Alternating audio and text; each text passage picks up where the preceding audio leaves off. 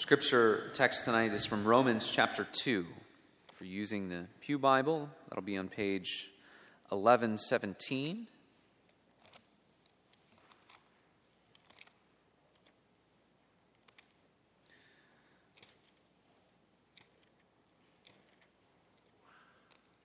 Then we'll read the Catechism answers together on page 875, the back of the Trinity hymnal.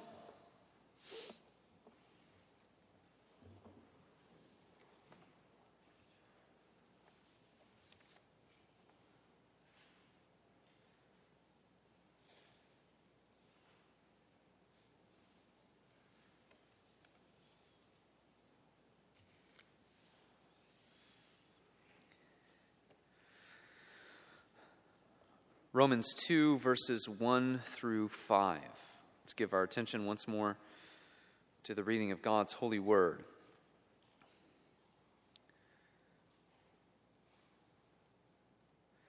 Therefore, you have no excuse, O man, every one of you who judges. For in passing judgment on another, you condemn yourself, because you, the judge, practice the very same things we know that the judgment of God rightly falls on those who practice such things. Do you suppose, O man, you who judge those who practice such things and yet do them yourself, that you will escape the judgment of God?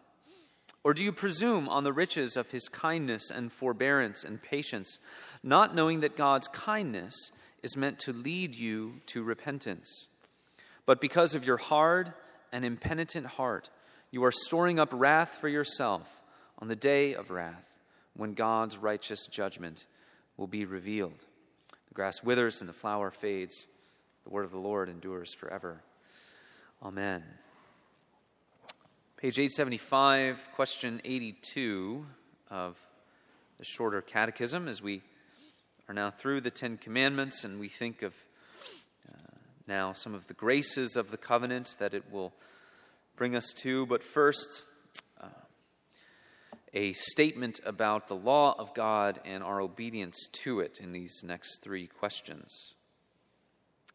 Question 82, we'll read the answers together. Is any man able perfectly to keep the commandments of God? No mere man, since the fall, is able in this life perfectly to keep the commandments of God, but doth daily break them in thought, word, and deed.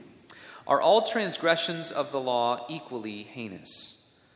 Some sins in themselves, and by reason of several aggravations, are more heinous in the sight of God than others. What doth every sin deserve? Every sin deserveth God's wrath and curse, both in this life in that which is to come.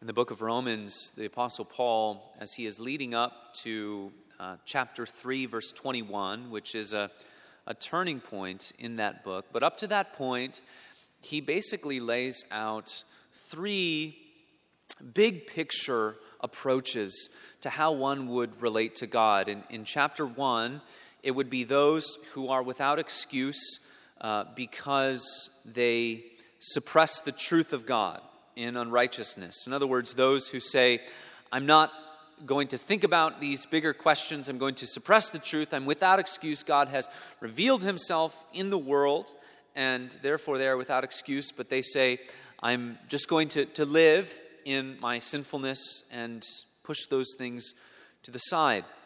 The second is a, is a religious approach, the, an approach of religiosity, uh, one who would look to his own performance in religious deeds in order to relate to God, that, that their standing before God is basically religious in nature and having to do with their observance of various things. So that can go for both Jews and Gentiles. And in our passage tonight, we'll, we'll see uh, whether he's talking about both of those or not. But then uh, in a couple of places in chapter 2, there is a uh, picture that he gives that is a whole different approach, and that is the approach of repentance.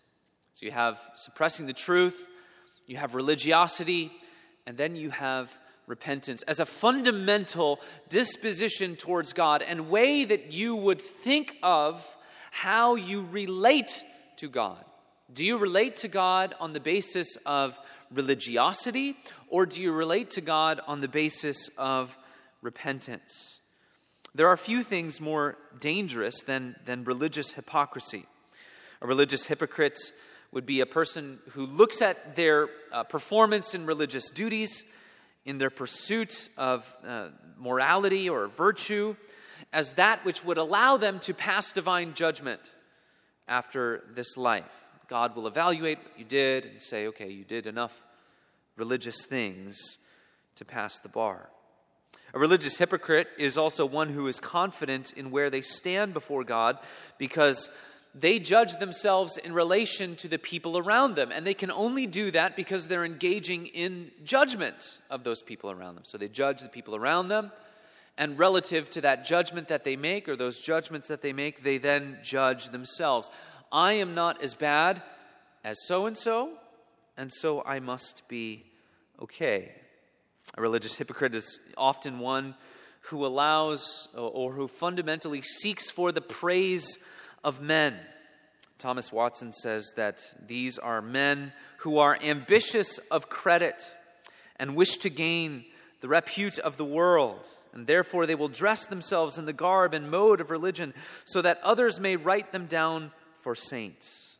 But alas, what is one the better for having others commend him and his own conscience condemn him? What good will it do a man when he is in hell that others think he has gone to heaven? Oh, beware of this. Thomas Watson says more pointedly that the hypocrite deceives others while he lives, but deceives himself when he dies. Now, that's true but it is also the case sometimes that a religious hypocrite deceives himself also while he is alive. For sin itself deceives. The book of Hebrew, Hebrews talks about the deceitfulness of sin. And the one who believes himself righteous will, of course, not think of himself as sinful and in need of redemption. But is any man, since the fall, able to perform religiously before God? Is he able to keep the commandments of God? And what would be the standard that God demands? He would demand perfect, personal, perpetual obedience because a holy God can accept nothing less. How you answer that question is any man able to keep the commandments of God? Is, is any man able to pass the, the, the bar of righteousness before God? How you answer that question will determine whether or not you could be on the road to being a religious hypocrite. If you say yes, that yes, that it's possible that someone might perform religiously before God, that someone might do enough things to please God. If you say yes, then uh, you could have the mindset of someone who is drowning in religiosity. If you say no, and if you say that every sin, not just the heinous ones, not just the ones that we think of as the really bad sins, if you say every sin deserves God's wrath in this life and the next, then the only possible approach that you can have to relate to God, the only attitude that you can adopt will be one which seeks your salvation through God's mercy and through the forgiveness that he offers. You will see that the man who trusts in his religiosity is hopeless, and that it is not religiosity, but repentance where we find hope, where we find salvation. Romans chapter 2, verse 1. The Apostle Paul there defines for us or puts before us the hopeless religious hypocrite. Who is this man of uh, verse 1? Well, as, as we said, is someone who's drowning in religiosity, not approaching God on the basis of his mercy, not approaching God through repentance, but trusting in his own performance. He's a man who believes that what he does will allow him to not enter into condemnation. Uh, he either he might be either Jew or Gentile. There are some people who believe that Paul's movement is from you know, the pagan one who suppresses God in chapter 1 to the religious man in chapter 2 to then the Jewish man. And there are others who say, well, it's basically a, a Jewish Pharisaical mindset from chapter 2, verse 1. I think there's a lot of merit uh, to that kind of view, because certainly it is the, the, the, mindset of the Pharisee that the Apostle Paul is, uh, is condemning here. What is the, the mindset of the Pharisee? Well, he is one who judges. You see there in, in verse 1, there is that emphasis in kind of piling on phrases about judgment. There's an emphasis that this is what he does. The man who is a religious hypocrite is a man who judges. You have no excuse, O oh man, every one of you who judges, for in passing judgment on another you condemn yourself, because you, the judge, practice the very same thing. So this is not just merely looking down upon someone. And this is not perhaps entertaining thoughts that you may be better, although that is certainly something you would have to confront in your life. This is a, an intentional religious act of judgment and condemnation, one who assumes to be sitting in a position able to cast judgment on others. It's somebody who writes other people off, right? A judge renders judgment. Think of the the law of double jeopardy. You can't be tried for something twice, right? When a judge renders judgment, that is the final word. So this is someone who looks upon someone and thinks that he can render the final word on the state or condition of their soul. I'm better than this person. This person is certainly going to condemnation. They are hopeless. So the religious uh, hypocrite is one who judges. He is also one who believes he will escape judgment. Verse 3 Do you suppose, O man, you who judge those who practice such things, that you will escape the judgment of God?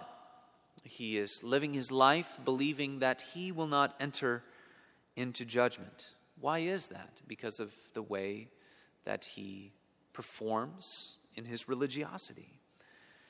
He is one who is not repentant we see there later in our passage. Do you presume on the riches and kindness of God, not knowing that God's kindness is meant to lead you to repentance? So the apostle is picturing someone who is not repentant, someone who does not say, I need to be forgiven, someone who does not say, I need the mercy of God. In a couple weeks, we'll have the chance to carefully define repentance but we're also going to speak of it uh, somewhat at length tonight. It's a fundamental change in disposition. You can trust in your religiosity, which would be the, the mindset of the Pharisee, relying on the law, boasting in the law, boasting in your performance. You can have that disposition or approach to God, or your approach to God can be on the basis of His mercy and grace and forgiveness, and that you are admitting to, to the Lord that you cannot merit salvation in and of yourself. It's a turn from sin unto God. That's what repentance is. It's a turning around. It's a, it's a life change in disposition. It is declaring that you do not have confidence relative to salvation. You do not have confidence in yourself but on the mercy of God. So he is one who is not repentant. He is one who is hard hearted. Because of your hard and impenitent heart, it says in verse 5, you are storing up wrath for yourself on the day of wrath when God's righteous judgment will be revealed. God, eh, the picture that you have to see there in verse 5 is not that God is storing up wrath, but rather the, the more impenitent, the more evil and wicked a man's heart and a life becomes because of his refusal to repent or his trusting in his religiosity, the wrath of God will be more manifested in him on the day of judgment. Right? God is perfect in his wrath, he is perfect in his mercy. So it's not as if God is in heaven, kind of storing up wrath from his end. This is a manifestation of God's perfect wrath that will be revealed the last day. But he is one who is hard hearted. To be impenitent is to feel no shame or regret for his life, for his sinfulness, for the various imperfections with which he is infected. Someone who is hard hearted. You see this sometimes in life. Someone who, for whatever reason, cannot get into their minds that they need the grace of God. He's one who's hard hearted.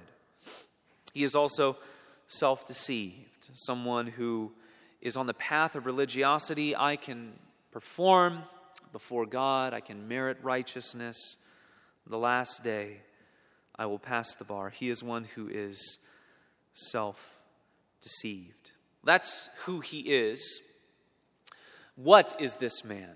He is these various things. He's, he's a judgmental person. He believes that he will escape judgment. He is not repentant. He's hard hearted. He's self deceived. Therefore, he is guilty. He is guilty. Paul lays this out very clearly in the passage before us. He is guilty according to his own judgment, because in his life is the presence of the very same things which he condemns. You practice the very same things, the Apostle Paul is saying. Oh, is he saying that everyone who engages in this kind of mindset, the religious hypocrisy that he is condemning, is he saying that every single one of them is in their life guilty of all of the gross list of sins that are in, in, in chapter 1 of Romans? So there's obviously a lot of naming of sexual sins and sexual immorality. Homosexuality is central in Romans 1 as well. Is Paul saying that uh, they all are guilty of these kinds of things necessarily? Well, no, not necessarily. What he's saying is, in not adopting the disposition of repentance, they fail to see the depth of sin's corruption. And because of that, they don't realize that the very sins that they condemn in their own judgmental attitude flow forth from the vices that are present in their own corrupted hearts and minds. Their hearts and minds are debased because of the fall of sin. It's exactly what we said in Article 14 of the Belgic Confession tonight. The corruption of sin goes to every faculty of man, his mind, his affections, his will. Thus, we cannot presume in anything that comes from us, that it would pass a bar of righteousness before God. The religious hypocrite doesn't realize this. The sins that he would so quickly point to in others flow out of the same vices that are present in his own heart. So you can even look to the, the list that's there at the end of chapter 1 of Romans where it says they are guilty, and, and there we're dealing with those who suppress the truth in unrighteousness. But they are guilty of all manner of unrighteousness, of evil, of covetousness, of malice. They are full of envy, of murder, of strife, deceit, maliciousness. Many things that someone who uh, is presuming to trust in their own performance, that you would find those vices there in their heart strife, and envy, deceit, malice, covetousness. All of those things uh, can be present. So, because he has condemned others who practice those things, and yet those sins are present in his heart, because that's how deep sin goes, then he himself is guilty. Jesus gave many uh, words of condemnation to the Pharisees and the Pharisaical mindset. He said, uh, Woe to you, Pharisees and scribes, hypocrites! You clean the outside of the cup, but inside you are full of greed and self indulgence. You see, they may be able to wash the outside of their lives clean of any evidence of greed, but the greed was there in the heart. The self indulgence was there in the heart. You are like whitewashed tombs, Jesus said. The one who, who judges in this way is, of course, claiming for himself righteousness and virtue. If we presume to be able to assume a place of judgment as we look on others, and that would be to say, not just that they have some sin in their life that they need to take care of. There's often times where we, as fellow believers, can see that in our brothers and sisters in Christ. That's a, that's a legitimate thing. But to, to assume the place of judge and to write somebody off, say, oh, well, they're they're hopeless. They'll, they'll never be right with God. They, they're too far gone. To do that is to claim what for yourself? It's to claim righteousness for yourself. That I don't have the kind of sin in my heart that this person has. The religious hypocrite will never accept that first answer of the catechism lesson tonight. No one can keep the law of God, but daily breaks it in thought and word and deed. The sinfulness of man goes down to the core of who we are. And so Paul will say later in, in chapter 2, if you call, when speaking then directly, very clearly then to the Pharisees' mindset and those who are Jewish and relying on the law, he says, if you call yourself a Jew, and rely on the law and boast in God and know His will and approve what is excellent because you are instructed from the law. And if you are sure that you yourself are a guide to the blind, a light to those in darkness, an instructor of the foolish, a teacher of children, having in the law the embodiment of knowledge and the truth, you who teach others, do you not teach yourself? While you preach against stealing, do you steal? You who say that one must not commit adultery, do you commit adultery? The ways that this could be applied would be in the ways that the Pharisees abused marriage law that was written in the Old Testament law codes. And we talked about that in the Sermon on the Mount. You who abhor idols, do you rob temples? You who boast in the law, dishonor God by breaking the law. You claim righteousness for yourself. You fail to see the depth of sin. He is guilty because he fails to understand that all will stand before God, not before our fellow men who are perhaps worse off than we are. The religious man, the, the, the, sorry, the religious hypocrite, the one who is caught up in religiosity, there is certainly a legitimate religion, pursuit of, of religion before the Lord. But the man who is trusting in religiosity and ritual, what does he do? He looks around rather than looking up. The phrase coram deo, we live before the face of God, and all things are exposed before Him, and He sees all. The man who's caught up in religiosity looks around rather than looking up. He says, What are the, the people around me? What are they like? And am I perhaps better than they are? We do not live primarily before man, we live primarily before the face of God. And so, someone who is caught up in this approach to living, what are they failing to see? They are failing to see the holiness of God. It is a, an, an overlooking of God and His holiness, isn't it? The Westminster Confession, chapter 2, says, God is most holy in all His counsels, in all His works, and in all His commands.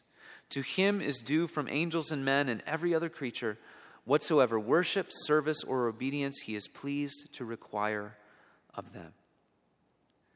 Sin, when we begin to think about sin in the light of God's holiness, then it becomes clear why such would need uh, such a serious punishment. Thomas Watson says this sin is committed against an infinite majesty Therefore, it is infinite, and the punishment must be infinite.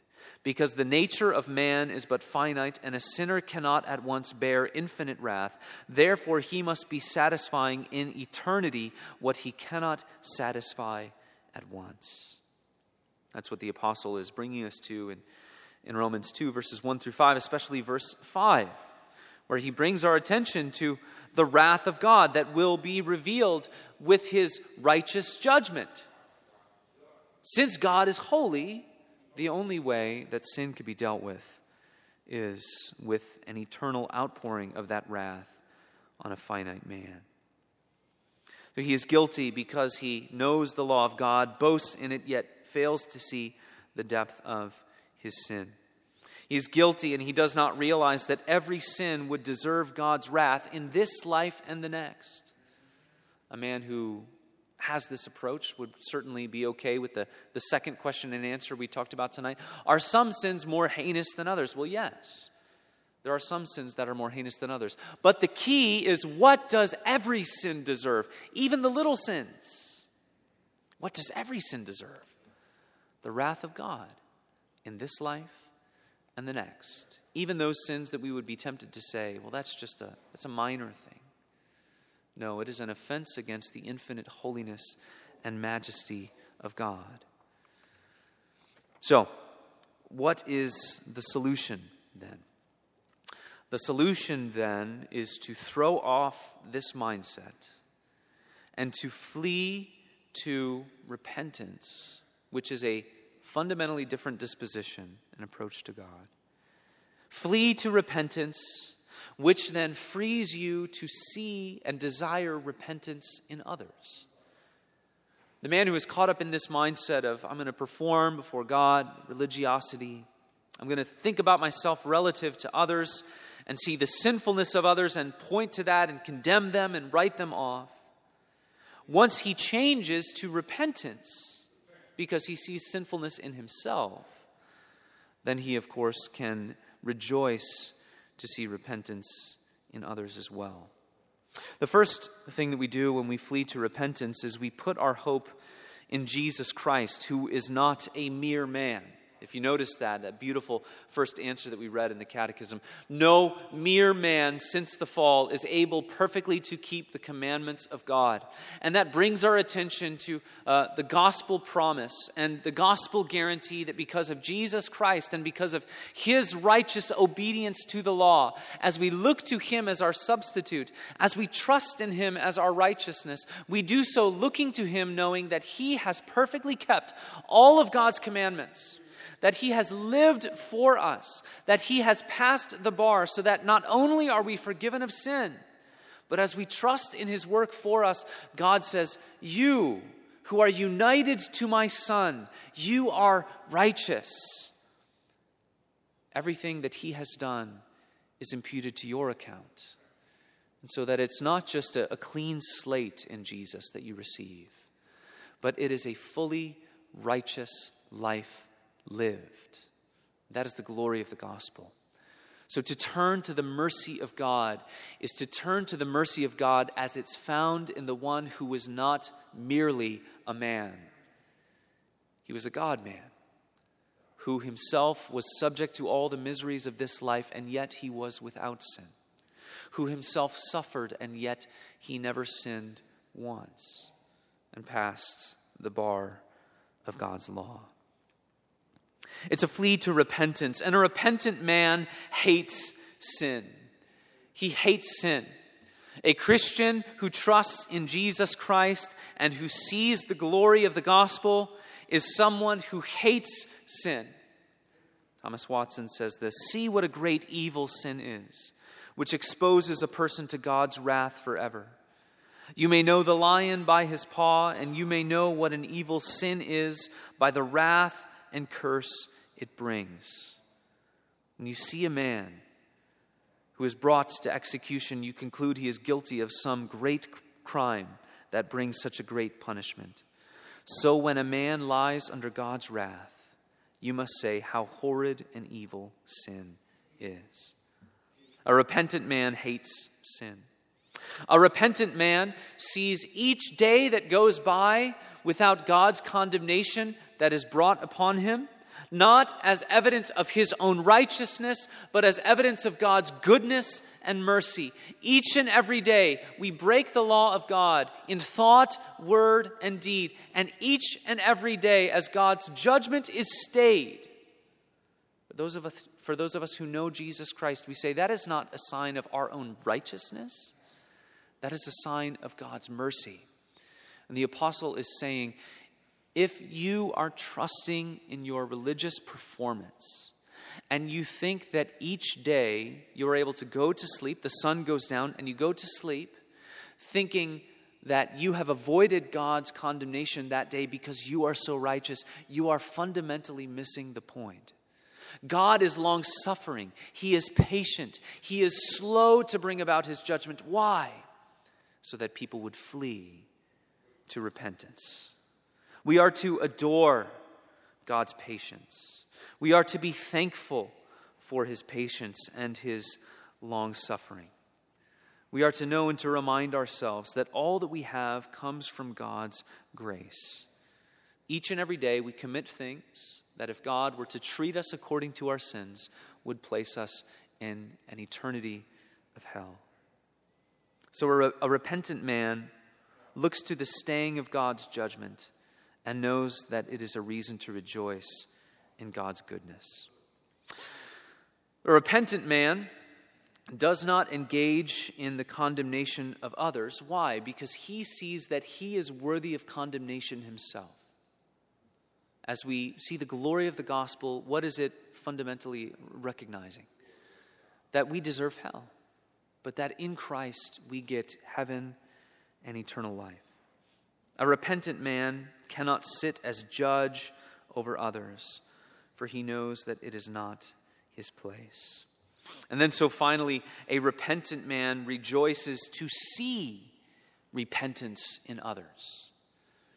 Once the, the disposition of religious hypocrisy is abandoned, and all of a sudden it's not about condemning others and writing them off. Once your view, the view of how you approach God flows forth out of repentance, and what is always found with repentance humility before God and humility before others.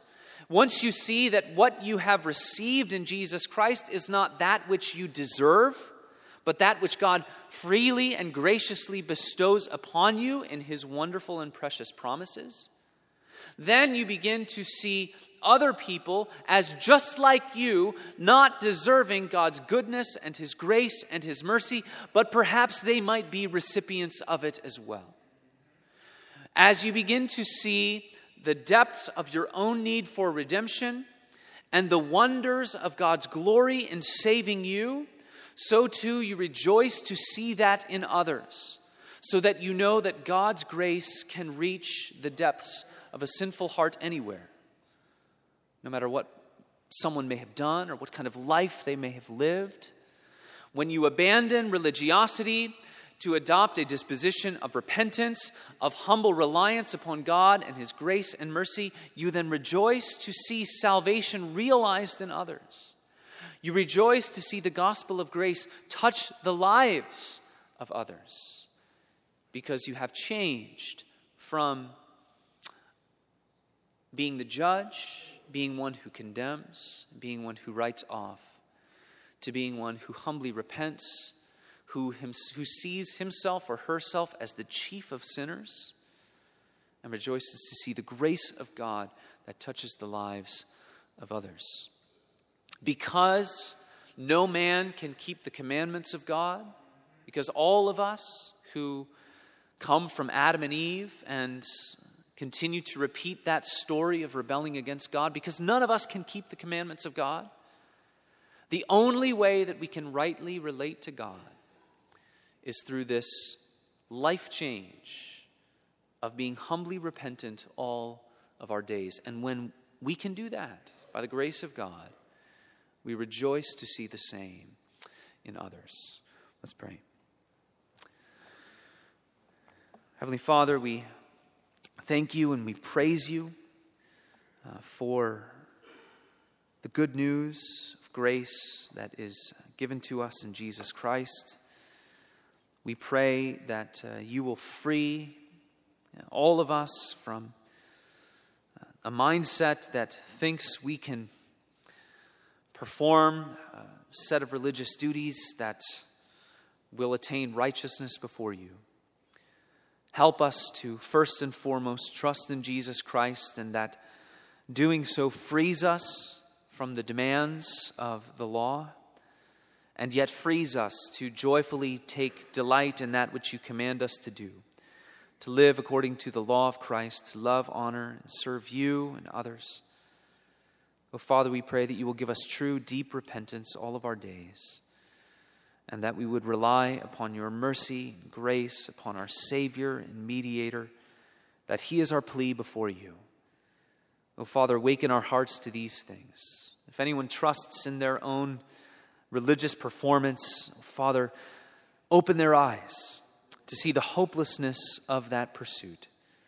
Open their eyes to the glory of Christ that they may look to the Son, the Son of righteousness, that he would come with healing in his wings, and that we would always have Christ the center of our faith and trust as our only plea before you.